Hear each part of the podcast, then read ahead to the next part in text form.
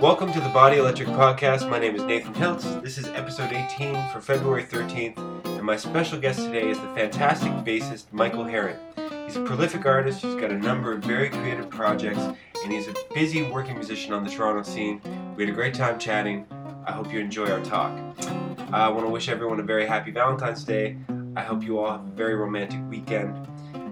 If you're interested in hearing some music this month, and you happen to be in Kingston, I'm going to be there on February 21st with the Griffith Hiltz Trio. You can get more information at ghtrio.com. My website is NathanHiltz.com, and my Twitter name is Nate Hiltz. Thanks a lot. Bye. Michael, how's it going? It's going great. How are you? Very well, very well. Thanks for doing this with me. Thanks for having me. Yeah. A nice College Street apartment, Little Italy. I love it over here. Totally. And you even have the espresso, which I appreciate. Exactly. Yeah. So how's the bass? The bass is great. It's nice too. It's actually nice to be home to it because I just was away for a couple of weeks playing my little travel bass. So. Ah, right. It's so you were down south, really far. Panama. Wow. Yeah. Cool. It was awesome. Yeah, I bet. Yeah. Totally. So that was a jazz festival down there? Yeah. Me and Rebecca Hennessy, I guess I should be saying full names on the podcast. I guess so. Have a band called Way North that we started while we were in New York. Mm-hmm. And so we went along with our drummer friend Richie Barshay and played at the Panama Jazz Festival. Amazing. Yeah. Amazing. It's a great festival. It's really happening. Did a lot of playing. We got to play in this piano player, Kevin Harris's band. And I got to play with this Peruvian singer named Marta Galdos. Did a bunch of Afro-Peruvian music, which is well past my comfort zone, but it was really fun to learn. Oh, interesting. And, got to hang out with some great people. And, wow. And great to be a musician, eh? Yeah. What a great way to travel. It's a perfect way to travel. Yeah. And did you get to hit the, did you go surfing or anything like that? Or no, it was kind of like a working vacation the whole time. We spent this week at the festival, and we really, were busy. We rehearsed and played. I mean, I played on three big sets, plus at the last second, they asked us to play on the Saturday outdoor mega finale concert. Mm-hmm. And then we saw a ton of music. Danila was there, John Patitucci was there, Randy Weston was there, David Murray was there with Geri Allen and Terri Lynn Carrington.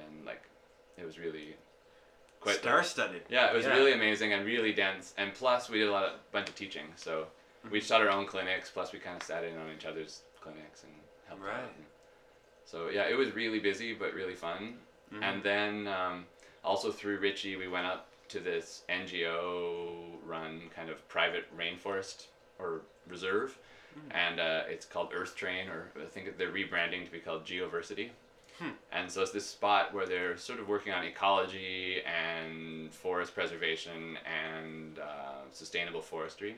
Mm-hmm. And Nathan, the guy that runs the place, likes to kind of mix people from different worlds together, and so he likes having jazz musicians up there along with a naturalist and all these different people. They had a bunch of people they were entertaining who they're hoping to become big time donors to the place. So we were in the jungle for the second week. We were there the whole time, working hard, playing a little bit, and hiking a lot. And yeah, that's so cool. Yeah, I love that. So, and awesome. That's great. So. What have you been doing on the in terms of music creation lately? I mean, it definitely has got me home and wanting to write. I mean, it was really good, creatively rejuvenating for sure. I felt inspired by the music I saw. It was interesting to have kind of that New York experience of seeing Danilo play or people being in that kind of jazz world, and then. Also, Richie does these crazy found percussion videos where he hits trees and bamboo and stuff, and so we were part of making a video of playing the jungle sort of, and so it's interesting just to sort of be in nature but literally thinking about music at the same time and playing, and we did some improvising, with the kind of just the jungle around and stuff, and it was awesome. So it definitely got me back sort of hungry to write and hungry to play, and yeah. That's great. That's something I'm always trying to find is inspiration. And you never know where you're going to get it. I imagine going to that festival, I mean, it sounds like it's going to be pretty inspiring, but I mean, that's some interesting places to find that inspiration. Totally. And plus teaching. It's amazing. I taught a bass workshop. It's the first time I've taught a bass workshop with a translator. So, you know, this person's speaking in Spanish while I'm talking. So it's weird to be like, and now you should try this. And then you have to wait. And the translator, of course, doesn't know all the music words, but then half the class speak great English and they're all helping. It's really positive that way. But, you know, Richie got up and played some drums on it. We were talking about working on time. And one thing I'm really into working on is singing and playing at the same time. Like, trying to, like, you know, keep both things going. And, you know, so we go, I said, okay, well, watch me sing C jam blues while we play dotted quarter notes through the blues. And then I made a mistake, and I was like, there's nothing like teaching to be like, it's time to buckle down and work on some of the stuff myself that you feel like you got there, but you know, totally. When push comes to shove. That's an interesting thing to do. So you sing the melody while playing time on your instrument. I guess horn players wouldn't be able to do this exercise, unfortunately, unless they play piano. Right after the workshop, Rebecca was complaining about that. It's a no-go. But guitarist, you could definitely be doing that for sure. I find it really good. I got into it from Ari Honey. I had a lesson with him maybe 5-6 years ago, and he was into clapping. Like all that, you know, the crazy metric modulation stuff he's into. So he'd be into clapping one of the rhythms and trying to sing a tune at the same time. Right. And so then, you know, I kind of move from like, if I can't do it, then I'll clap it, and then I'll try to move to playing on the bass. And what sort of effect do you find that has had on your playing? I think it's really good for stabilizing your rhythmic stuff. Like,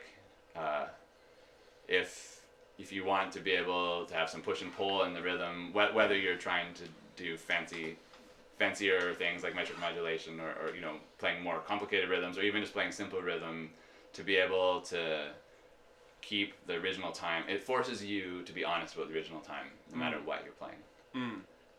And I think it's a great touchstone to make sure everything is in one spot. Right. And do you think that there's deeper you can go with the time? Is there always deeper you can go with the time? Yes. Yeah? Yes. Yeah. Yeah. I mean, I also had a lesson with Ben Street a couple of years ago, who was into similar kind of things. And he was into taking the Afro-Cuban, like, 12/8 bell pattern, and using that as kind of an underpinning for swing. And then, you know, when you do that, you can have the time pulse going in 3 or in 4. So he'd like have you do it and keep the time going in 3 or in 4 in your feet. And then, so he's like, okay, keep the time going in 3 in your feet, but then do a walking bass line in 4. Right. And, you know, it's interesting because I've never hung with the Barry Harris thing, but Barry Harris students I've talked to always say he talks about the 6, that you should be feeling the 6 against the swing. And to me, that's that same idea, right? You've got the 3, you know, going, and then you've got the 4 going.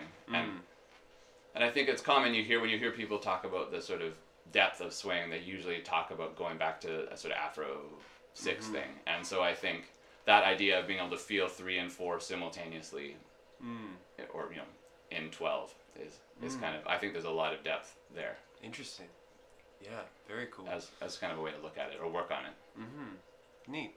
So how did you get into bass in the first place anyway?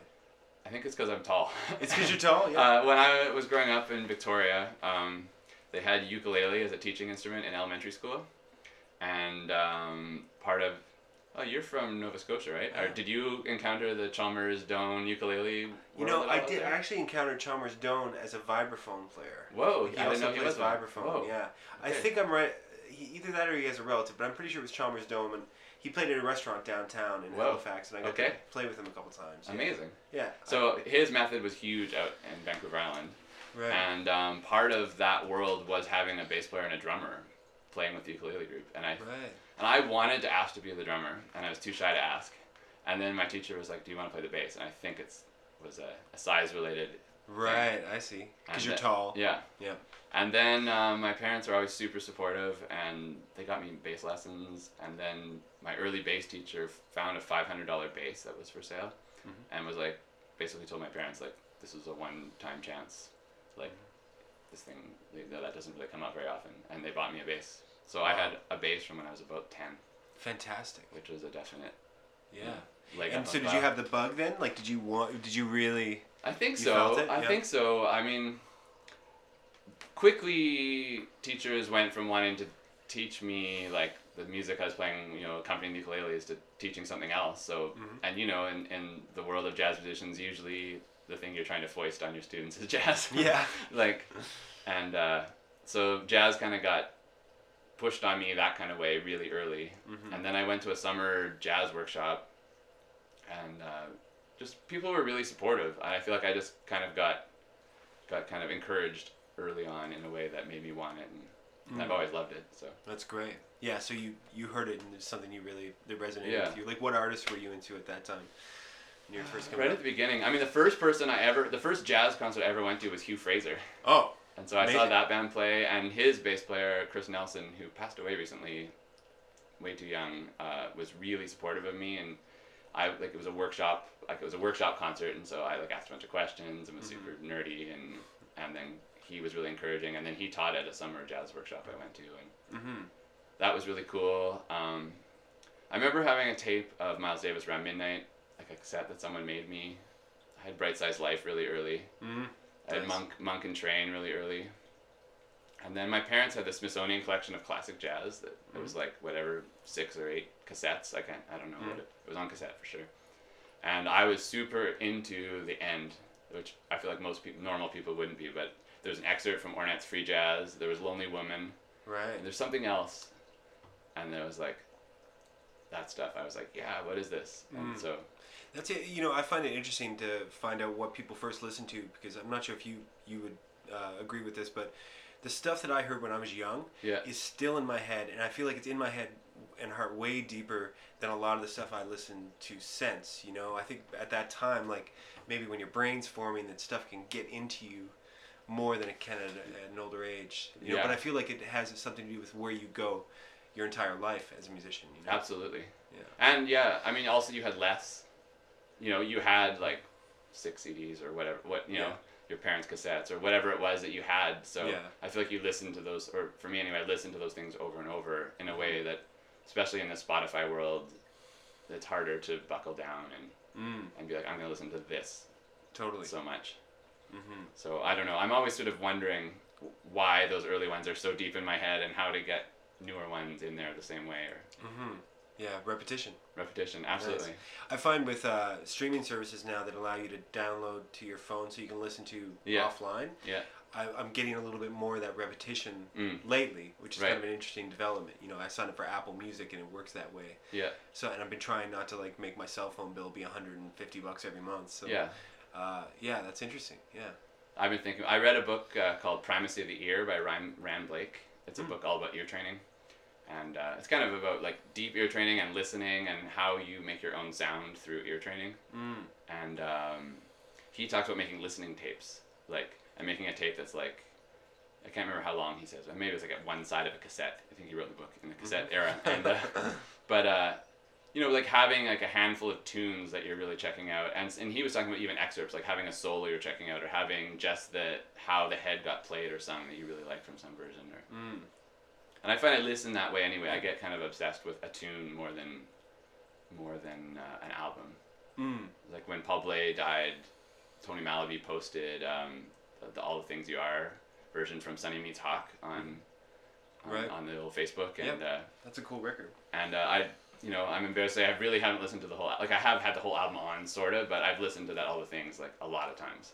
So I feel like I kind of get more excited by a tune than an album these days. Interesting. Yeah. Well, why don't we play a tune? Sure. Let's play a tune. Yeah. I don't want to talk more about the ears. What do you feel like? Do you want to play All of You? All of You, beautiful. Yeah. Okay. E-flat? E-flat. Okay. Do you want to take the melody? Sure. All right. Wherever you want it. 1, 2, 1.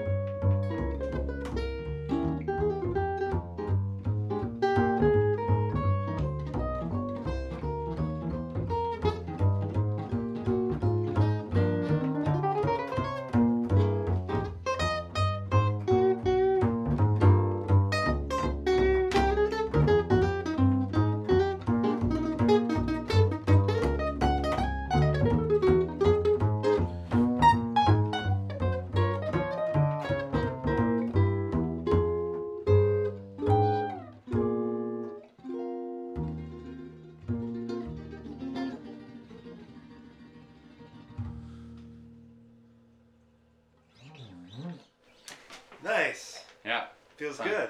Totally. Yeah. What are those last four notes of the melody? Dun, dun, dun. I just went off the scale. Is that what it is? Cool. I don't know. I feel like I always lose the last four notes of a melody of a tune. Because it's always like, you know. Yeah, exactly. Or whatever it is, you know? They're all the same. Yeah. Because I would just think, because I like the sound of it going, like, the chords going diatonically. But I don't know if that's the official plan or just something I've liked over the years. Right. Well, it sounds so good, so inspired. I mean, I just love the level of interactivity. I love the feel. The feeling's great. It's just so easy to play with you. Thanks. Well, I was attributing that to you. Yeah, no. It's really, really cool. Yeah, feels nice. I was wondering if you could talk about getting stuff from your head onto the bass. Like, how you get all these things that you hear, and then they just come out of you, but how do you make that happen? Yeah. I mean... Mark Pelias, who I studied with for a long time, used to say, like, find things that are hard to play and work them out, or so that when you need it, it's there. Or you sort of talk about technique that way, like you're working on these things so in case you need it. Like he was talking about all these like 4-finger bass things, which I've never really worked on, where you'd play it like a guitar, you know, like with 1 finger per semitone instead of 2 fingers on the 3rd semitone, and sort of like extended technique things that. And I was kind of like, well, what's the point? And he was like, well, it could get you out of a tight spot. Yeah. So I think technique's part of it, just in being able to execute stuff, Right. A wide range of stuff in your hands means that when it's in your ear, it's there. Because I think when your inability to play something gets in between, your... whatever, ear, imagination, and the music, then that sort of puts a big damper on it.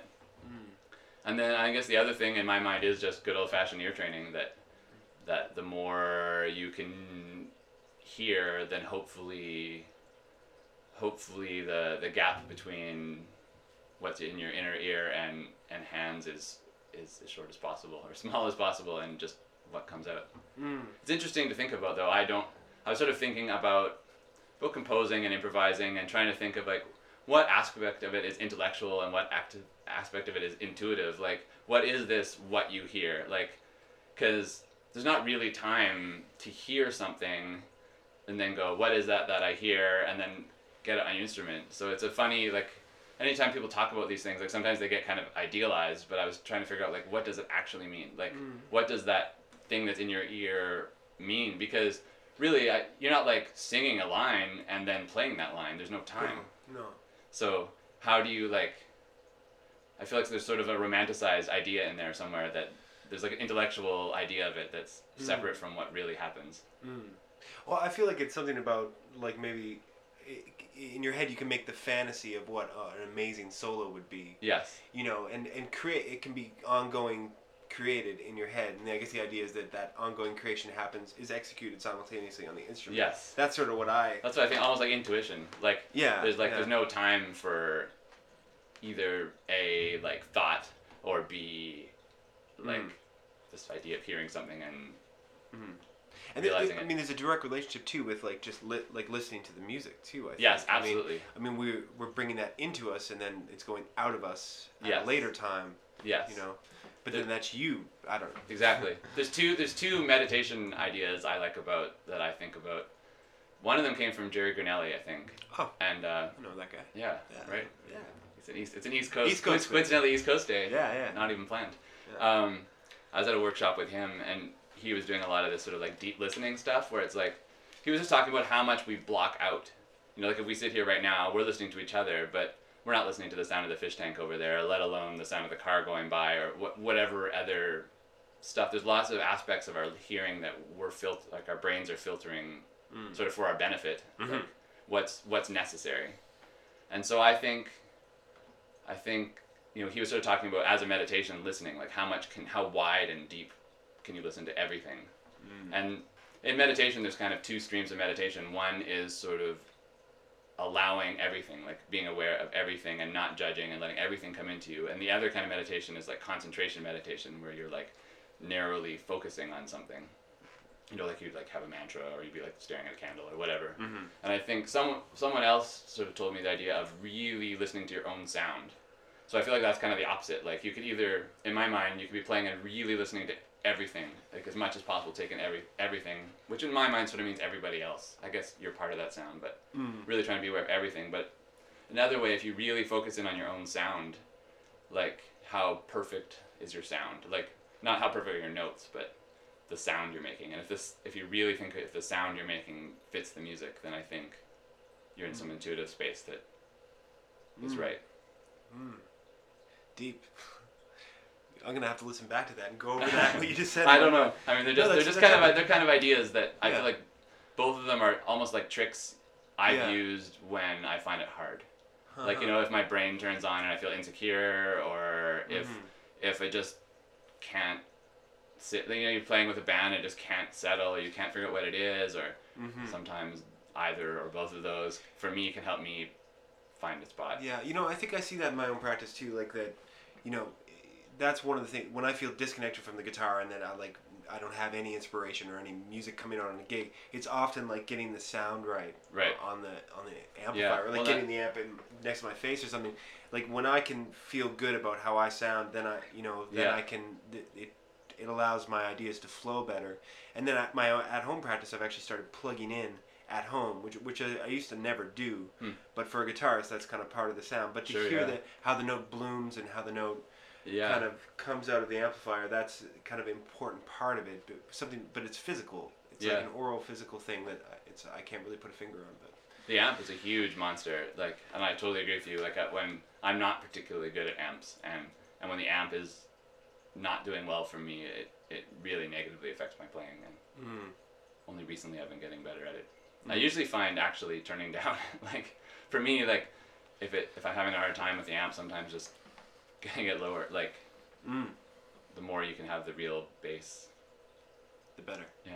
For me, anyway. What about festival stages? Like, I find that impossible, probably the worst place to play. Yeah, like big festival stage, which should be the best gig of your year. Exactly. Well, everyone, like, it's your fanciest gig of the year. Absolutely. And then you get on stage with just a line check and some dubious amp. The bass amp is often this monster, like stack of like rock and roll portions that you have no experience with, and you're kind of like, oh, hello, monster amp that I don't know how to deal with, and I don't have a good answer to that. No good answer. Other than, I mean, you know, just the, you know, I mean, you must have a bag of tricks, you know, too, where you see the Fender Twin or whatever it is, whatever the equivalent for you is, that's the monster amp that maybe you weren't hoping for, or whatever. Yeah, I think it's about 1.5 pints of beer before I go on stage, maybe, just to that's like, desensitize myself to the... But also getting the amp next to my face is sort of my approach. And then, like, I don't care what anyone else in the world is hearing at that time. But to have mains bouncing back at me and then all the open space and the open air and the monitor mixes of everything. I mean, I have a hard time connecting with my sound at that and feeling good about what I play. It just, everything goes off into the distance and is dead feeling to me. One of my big things is as little as possible monitors. Like, I find that monitors create a really fake thing. And if possible, the setup is close together as you can set up. Like, I saw Zorn's Masada Band play at Danforth Music Hall. And they set up in, like, the tiniest square. Like, it was, like, Greg Cohen and Joy Barron right beside each other. And Dave Douglas and Zorn were right in front of them. They're on this big stage, and they're just, like, the four of them super close together. Wow. And that's sort of my goal when possible. I like to be in a C. Like, I like it when everyone can see everyone. I don't like that horns right in front of the rhythm section feeling. But but if the C can be tight so that everyone can see each other and you're as close as possible. But, you know, it's not like sometimes the drums are on a riser and they're pre-mic'd and you say, can we pull the drums forward? And the techs look at you like, no, you're the biggest idiot they ever saw, and the bass amp's way over in the back. And that's how it goes. And right. But in a perfect world, close together and as acoustic as possible is my... Cool. That's my dream of the festival stage. Yeah.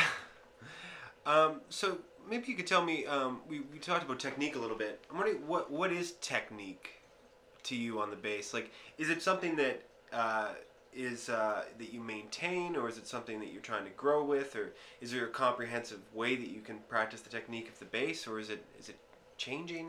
What is it? I mean, for me, the word technique means, like, your hands' ability, or what your hands and your ears' ability to make what needs to happen happen. Mm. And for me, it's an ongoing. There's always more. Mm. I think. I mean, the bass is hard. There's no frets, you know, and so there's a huge amount of ear involved in where your hands go, or mm-hmm. ear and muscle memory together.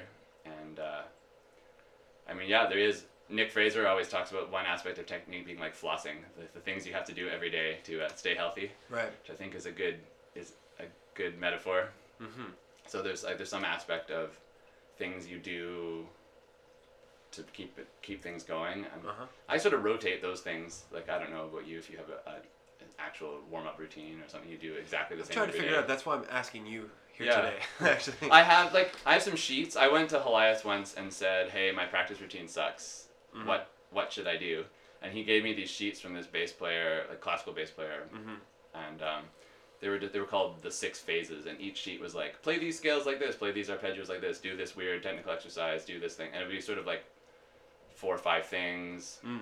In the end, for me, like you were supposed to be able to do the whole phase in an hour or something, and it was always too much. Like, but it was still something to sort of beat through every day, and it would get easier as you went through it, and then.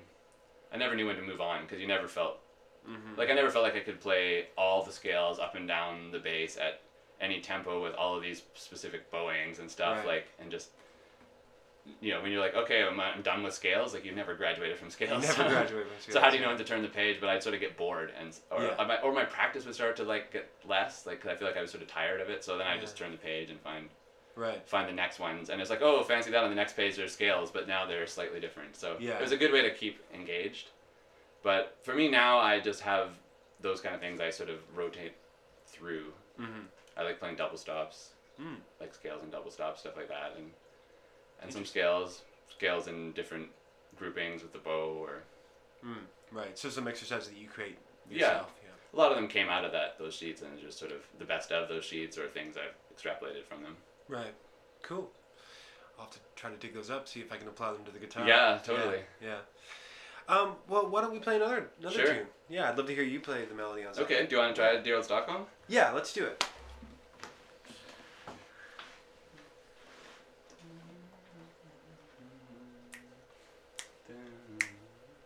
One, two, one.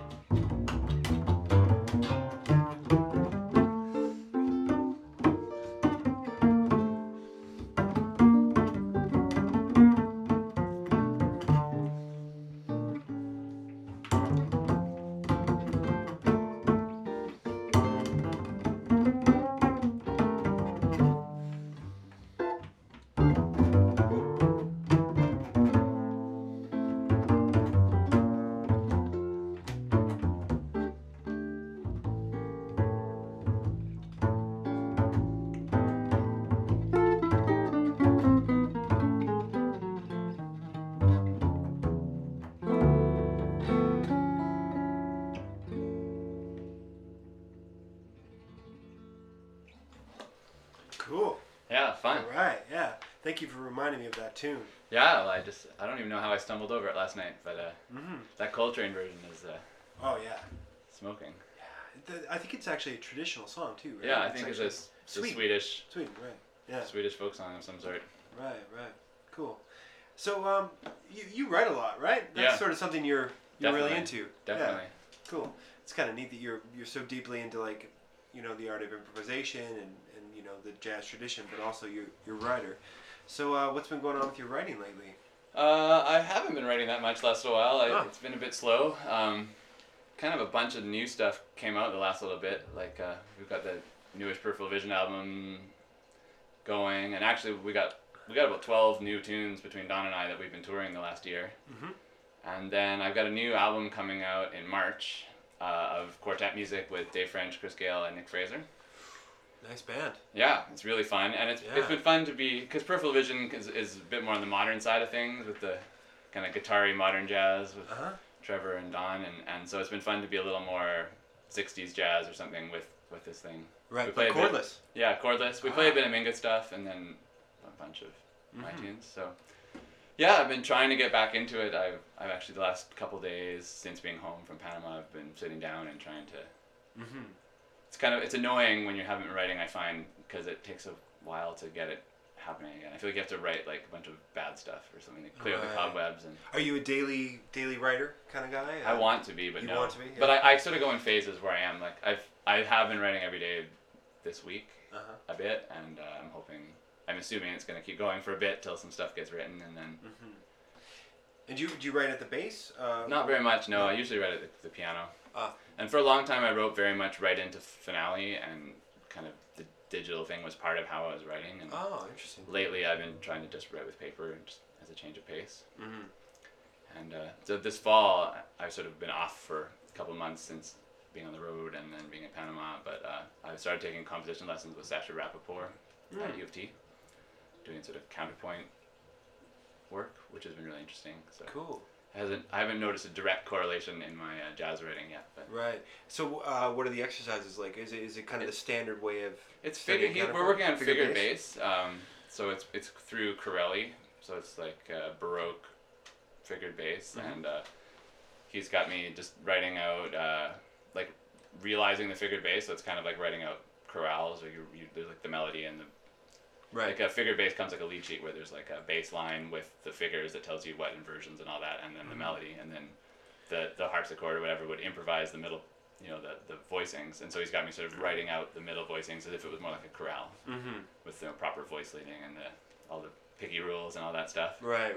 So doing that and then composing tunes in that style. Sort of short Baroque dances.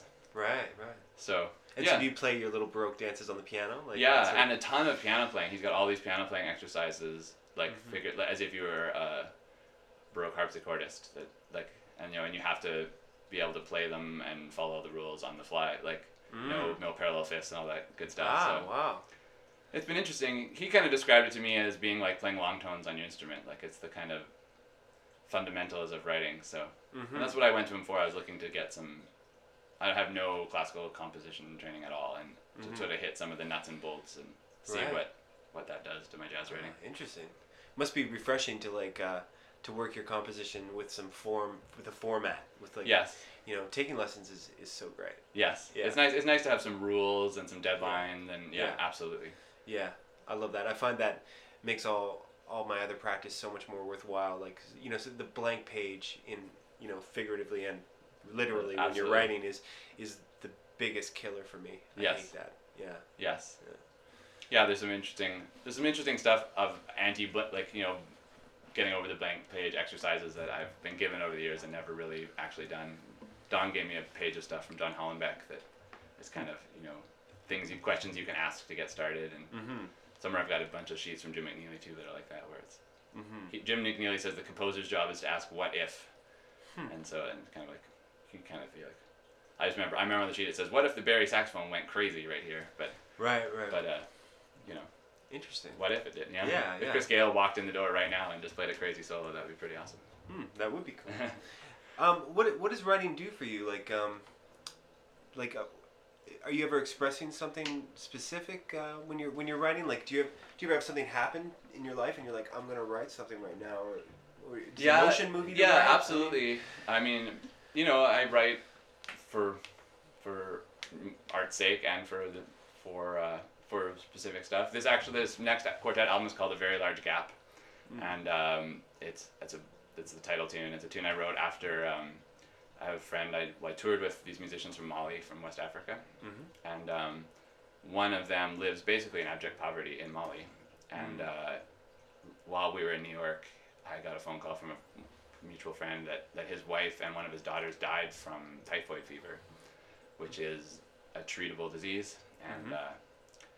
and it really messed me up to think that, you know, this person that I toured with, like, it wasn't the sort of like, you know, anonymous face of poverty, like, oh, you know, people die every year of diseases in Africa and that's bad. Like, it was like this person I knew and toured with, wife and daughter, you know? And so I kind of dedicated the whole album to that idea of trying to overcome that gap in our world and in our society. So I've been thinking a lot about that, and also about making, you know, how do you make abstract instrumental music, you know, especially modern jazz. You're talking about music that reaches, you know, so you're not reaching a lot of people. Like, it's not. But so how do you make that music make as much of a difference as you can, or what kind of social message change could you you know, provoke, or thought you could you make from that music? So that's certainly there.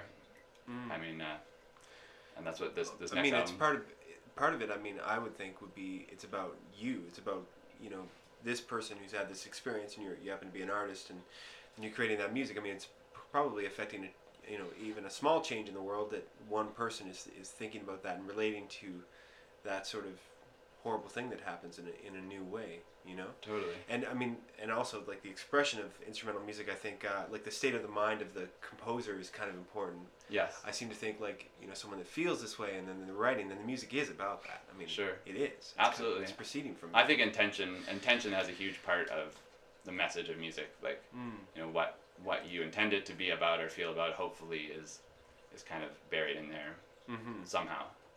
Totally. You know, even though it's intangible. So that's the heavy side of that answer, and then the light side is that I read a lot of things as kind of exercises, like playing exercises or whatever. Like Nick and I get together and practice sometimes together, and we call it Mutual Humiliation Society. Oh, really? So we. Oh, this is interesting. I haven't heard of this before. Yeah, well, it's a closed society. It's a two-person society. Okay. Yeah, and you know, we just work on some of these really hard things, like metric modulation things, or rhythm. He's got these like pulse tracks from Anthony Braxton that are really hard that his quartet would play underneath while he plays other stuff on top, and that's what we did last time we got together, and sort of worked on these really hard rhythmic things together. And so sometimes out of that comes this thing that you can't do, and so then I smartly write a tune about something we can't do, and then yes. And then hopefully after embarrassing ourselves long enough, we can do it. So. Right. I feel like Coltrane did that too, right? Sure, right. Like, you know, musical concepts that you come along would be expressed in his writing. That's it. That's cool. That's interesting. So I feel like, you know, you can work on these things, but then if there's no outlet for it, then you don't have a place to put it out there. Peripheral Vision definitely likes to play, like, we like to take those sort of complicated ideas and see how we can make them easy or our own, or play through them. Or so cool. There's a lot of that in our music where we're sort of trying to stretch things. You take something hard and see how far you can stretch it and how far you can go with it. You know, that's a dimension to kind of artistic growth that I often forget about, is getting with other players, getting out of the solo practice room and getting with other players. Well, doing this is such a wonderful way. Doing this must be doing that for you. You get to play some tunes and talk about it. It is, yeah. It kind of is. It's my ulterior motive is to steal everyone's ideas. Yeah, well, I can make myself a better player. This doesn't feel unlike a Mutual Humiliation Society to get together and play and talk about it. Yeah, sure. Totally. That's great, man. Cool. Well, why don't we just play another tune and call it a day? Awesome. Do you want to try reading something of mine? I would love to. Yeah. Yeah. We could. I also would like to try tuning my guitar. Okay.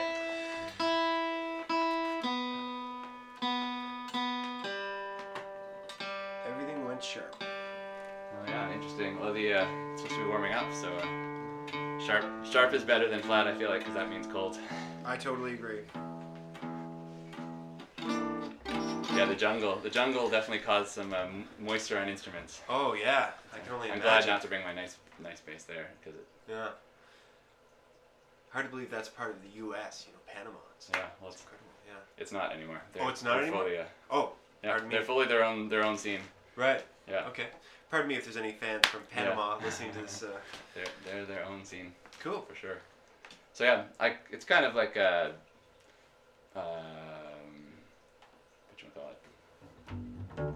What's that song called? Oh yeah. All blues. Total. Yeah. It's got that kind of feel. Okay. Kind of bluesy 3/4. Great. You got a melody? Sure. 1, 2, 3. 1, 2, 3.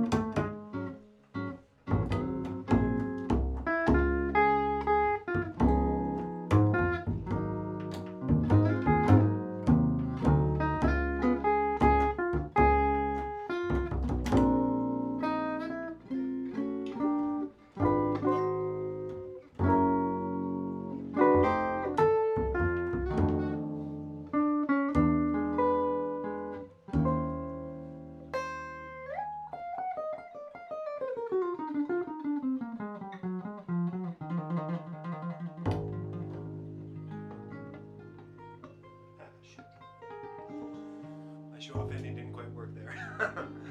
All right. Yeah. Fearless and Kind by Michael Herring. Nice tune. Thanks. Yeah. Has that been recorded? It's coming out on that new quartet album. Oh, great. Yeah. Great. Cool. So any performances you'd like to let people know about? March 21st. Maybe I should, where's my phone? I feel like I should actually know a date. I should have been readier. Oh, it's all good. Gotta be more on the thing. The March 21st mm-hmm. is going to be the CD release for that quartet album with Chris Gale, Dave French, and Nick Fraser. Mm-hmm. And then March 5th, I think. Where is that happening? That's at the Emmett Ray. The Emmett Ray, okay, great. And then on Saturday, March 5th, Way North, my band with Rebecca Hennessy, Richie Barshay from New York, and Peter Kankura from Ottawa, we're playing at the Rex. Fantastic. And that's the band you went down south with. Exactly. Amazing. So those are the two big things coming up. Great. Well, thank you so much, Michael. It's been a pleasure. Yeah, thanks, man. It's great playing with you, man. Super fun. Yeah, we're going to do this again soon. That'd be great.